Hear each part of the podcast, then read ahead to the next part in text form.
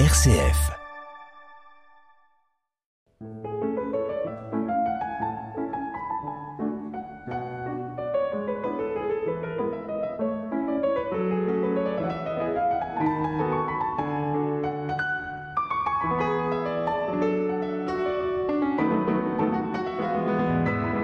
Correspondance.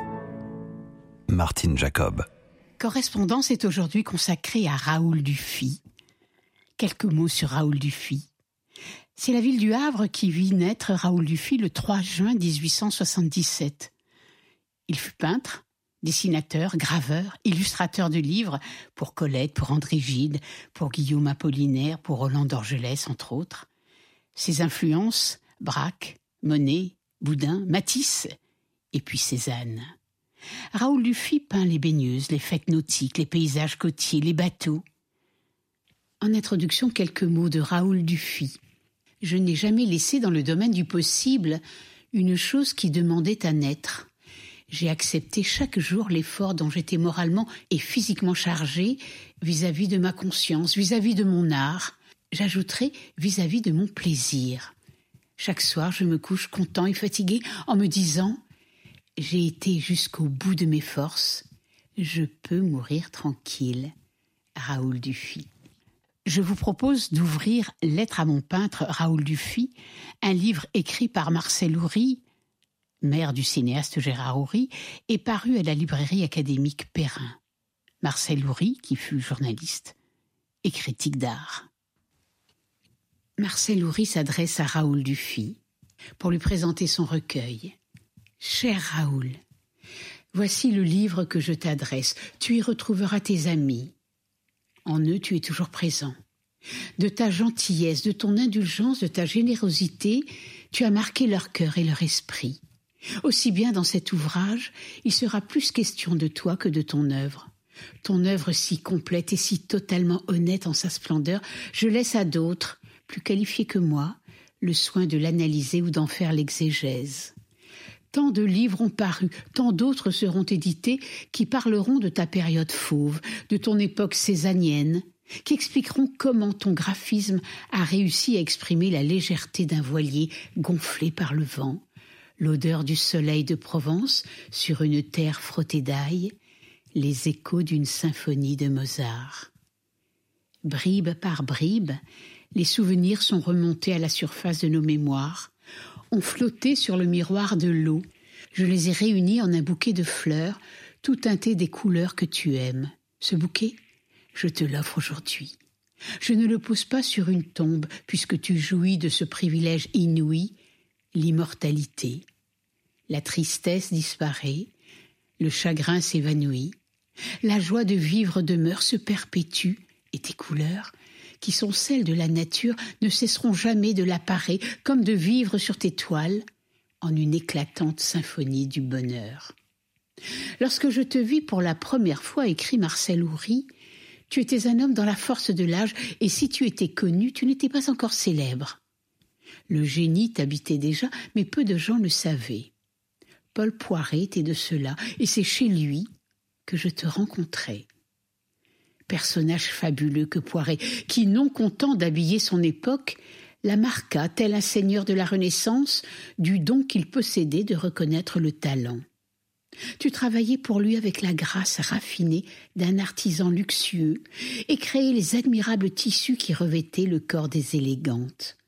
Elle portait ainsi des dufis sans bien s'en rendre compte. Et Paul Poiret souriait dans sa barbe parce que lui savait. C'est à cette époque que tu entrepris de peindre des réceptions, des diplomates, des militaires constellés de décorations. Tu passais du théâtre aux courses, du baccarat aux régates, sans qu'on se doutât que ta main légère fixait pour toujours ces plaisirs éphémères. 1939. La guerre et aussi cette terrible maladie qui commençait à entraver gravement ton existence. Elle t'atteignit dans tes œuvres vives, tentant cruellement de t'empêcher de peindre sans jamais y parvenir. La nature que tu avais tant aimée te trahissait. Mais tu ne cessas jamais de lui rendre le bien pour le mal, et tu continuas à la célébrer. Tu n'étais pas invaincu, on allait bien s'en rendre compte. C'est ainsi que ces années de souffrance sont jalonnées de tes plus purs chefs-d'œuvre. Tes amis et moi, nous nous sommes donc réunis et nous avons écrit ce livre qui est le tien. Il est le tien parce qu'il répond à l'un de tes vœux les plus chers. Peu de temps après la mort de ton ami Gustave Cocchio, critique d'art et précurseur de la peinture moderne, tu écrivis en effet à sa veuve, souhaitant qu'un livre fût édité à la mémoire de son mari. Tu lui écrivis les lignes suivantes.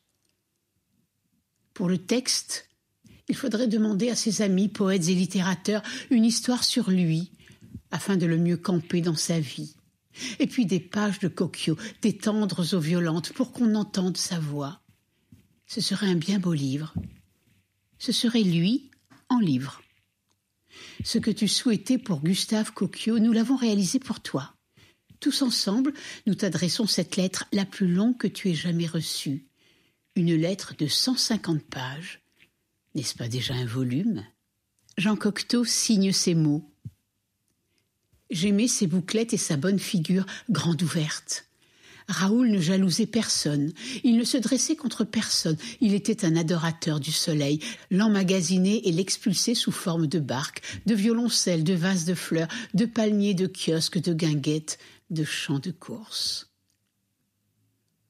Violoncelles, chevaux de course, régates, les voici peints par une autre main que la tienne, par celle de l'homme qui s'était choisi le nom d'un grand poète pour devenir un grand peintre et qui a composé cet hommage à Dufy.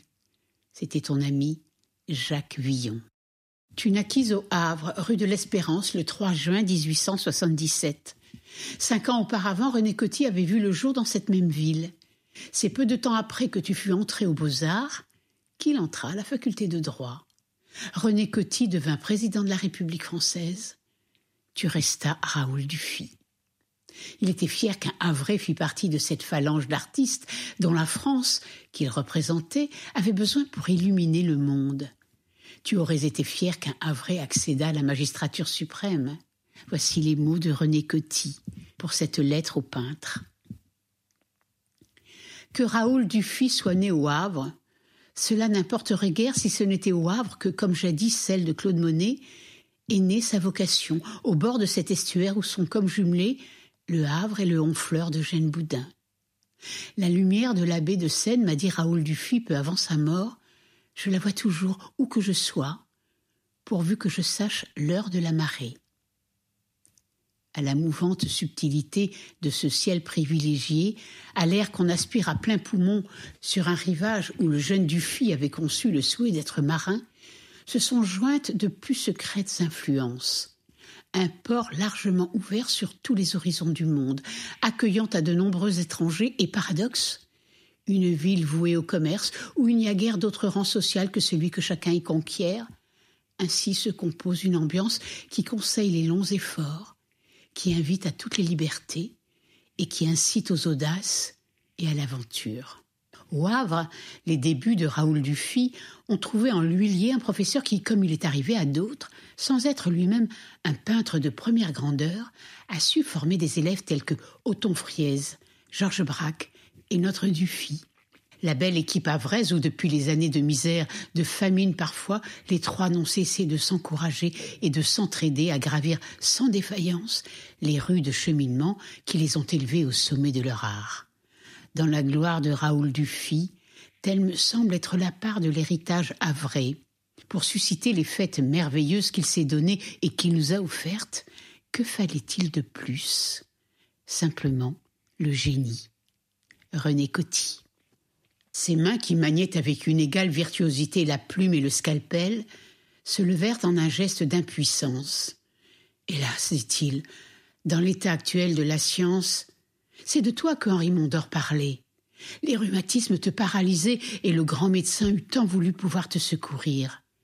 Plus tard, tu rejoignis dans sa mémoire ses tout meilleurs amis, Mallarmé, Renoir et Valérie. Et lorsqu'enfin nous eûmes l'idée de faire ce livre, son enthousiasme nous en donna le courage. Henri Mondor écrit La première fois que je rencontrai Raoul Dufy, ce fut à l'un des premiers dîners du Café des Tourelles à Passy. J'y avais été invité par le charmant poète Joachim Gasquet et amené par le peintre André Favori.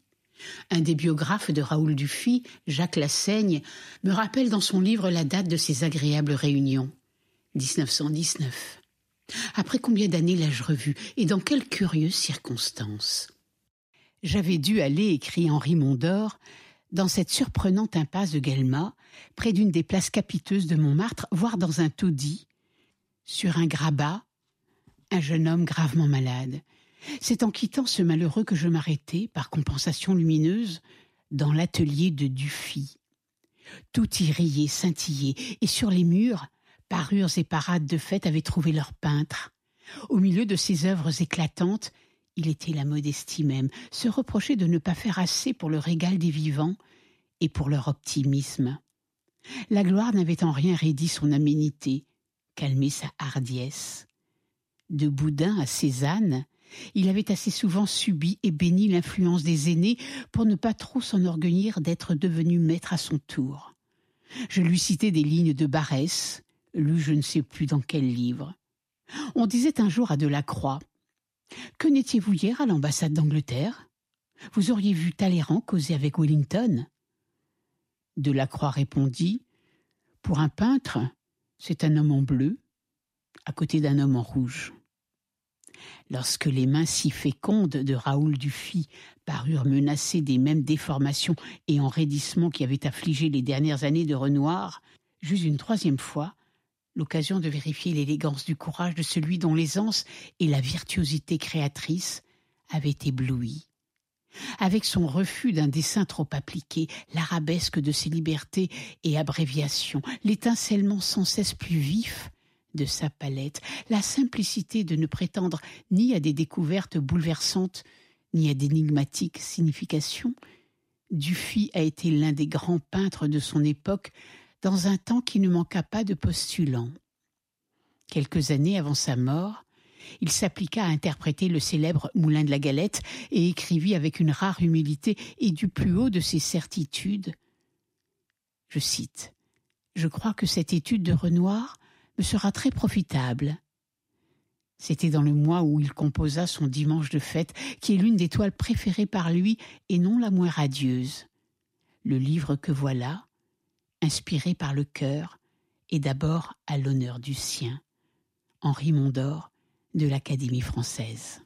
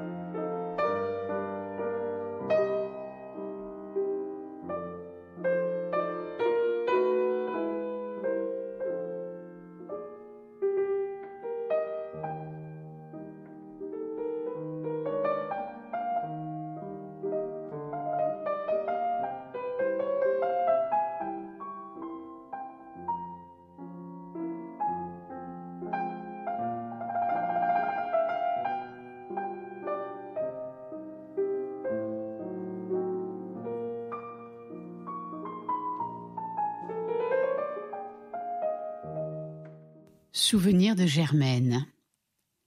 Braque, murmura Germaine Dufy. Georges Braque. Le Havre, l'école municipale des beaux-arts, Raoul et notre frère Jean qui est peintre lui aussi, et nos frères et sœurs. Il y eut un silence. Puis Germaine Dufy reprit. Raoul passait ses journées sur les boulevards maritimes ou bien à Sainte-Adresse. Souvent il louait une barque et partait en mer. Il revenait les poches bourrées de croquis et s'enfermait dans sa chambre. Il en avait une pour lui tout seul. Grand privilège dans une famille de neuf enfants, mais notre père avait compris sa vocation et n'avait pas élevé d'obstacle à sa carrière. Sa première victoire, c'est à quinze ans qu'il la remporta. La ville du Havre avait organisé un concours d'affiches. Raoul travailla avec acharnement et présenta son œuvre. Le grand jour arriva. Premier prix, Raoul Dufy. Il alla chercher son trophée, un phonographe à pavillon avec son disque unique. Où donc Saint-Nazaire? Pour les vacances, Raoul m'emmenait à Honfleur chez des cousins qui possédaient un magasin d'antiquités tout près de la chapelle de la Côte de Grâce. Dans leur jardin, Raoul organisait des concerts, montait des comédies qu'il mettait en scène et dont il brossait les décors. Les acteurs, c'était nous, les spectateurs, la famille et les intimes. C'est ainsi que pour un 14 juillet, nous montâmes poil de carotte.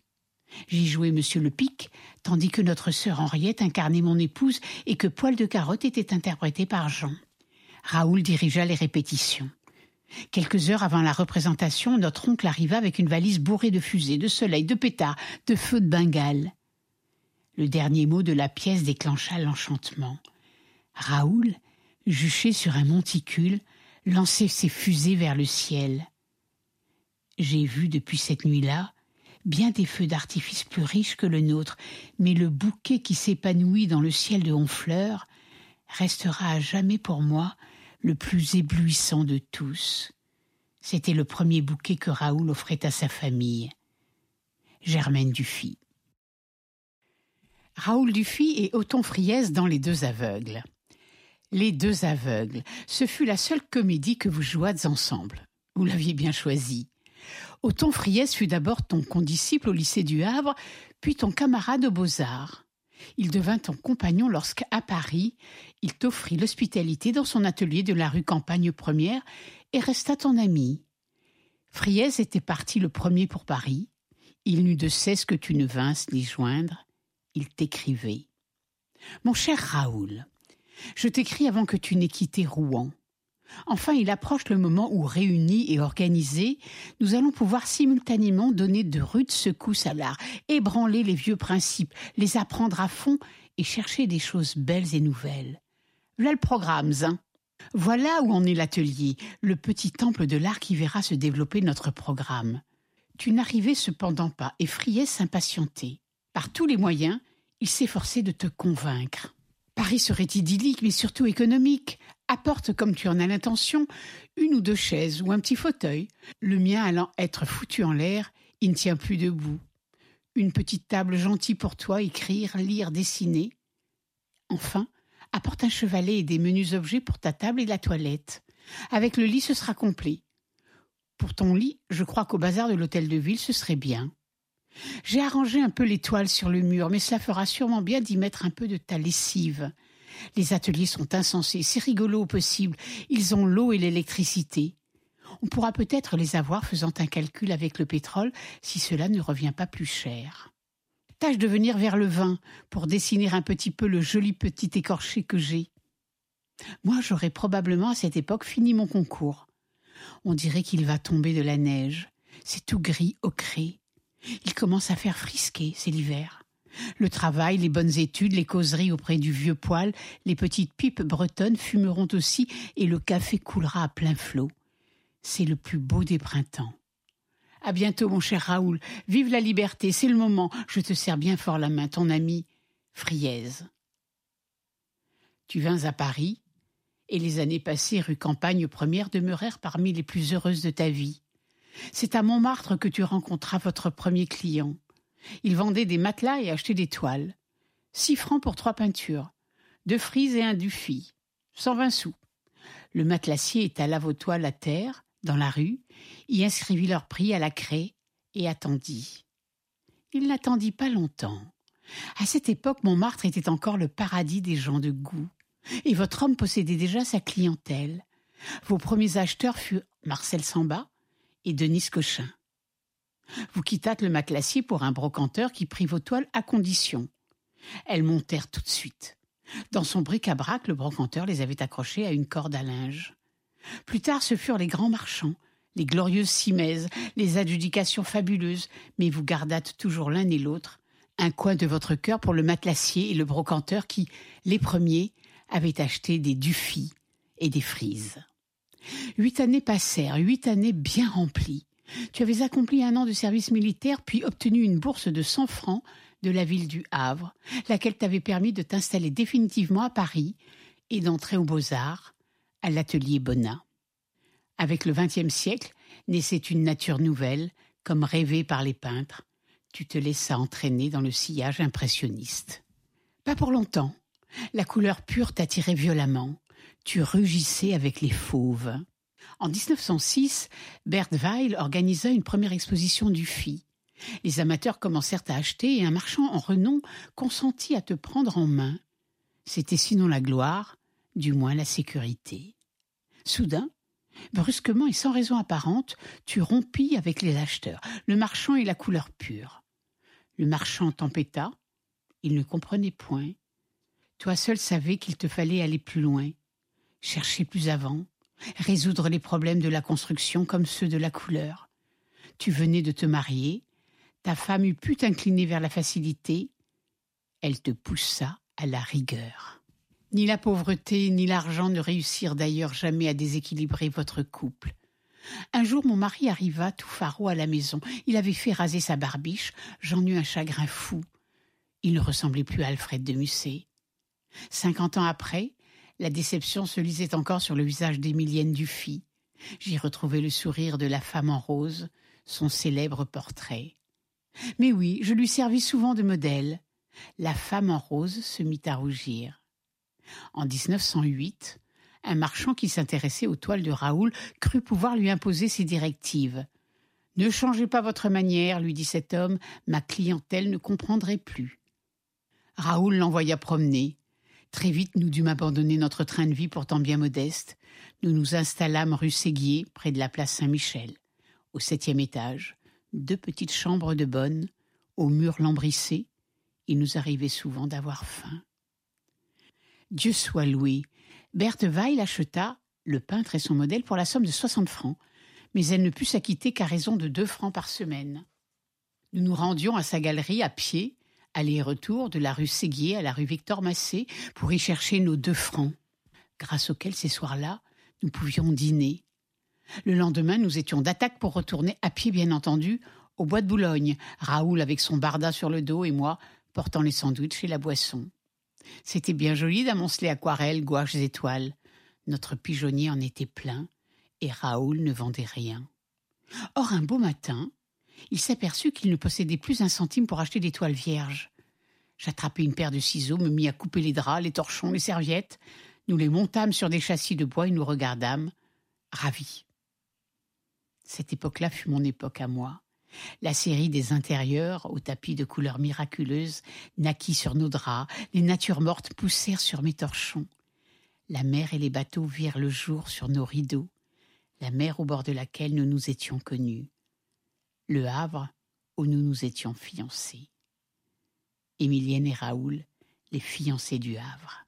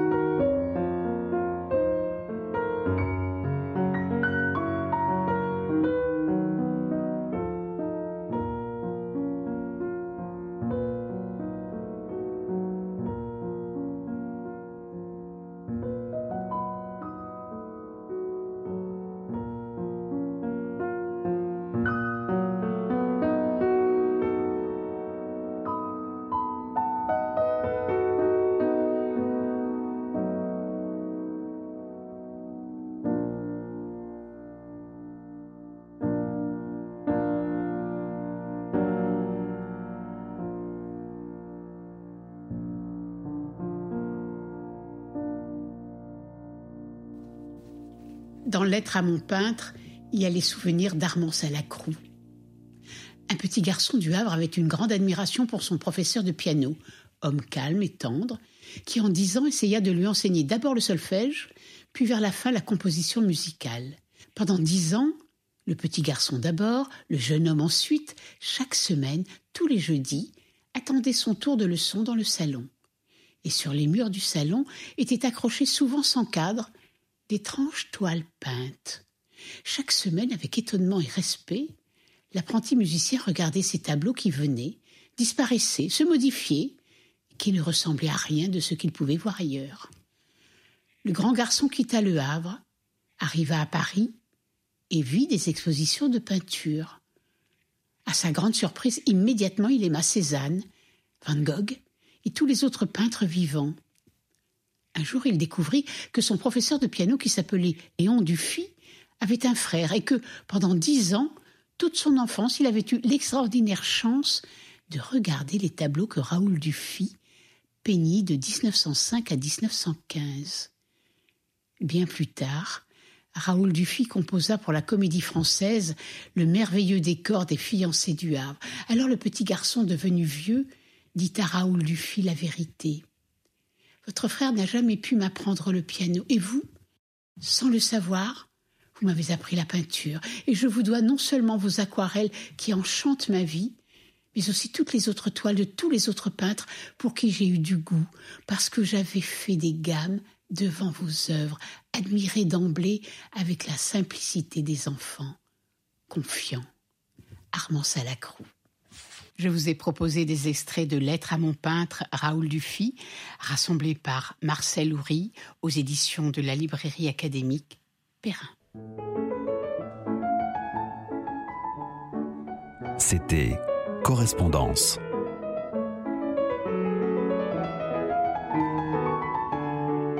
Une émission préparée et présentée par Martine Jacob.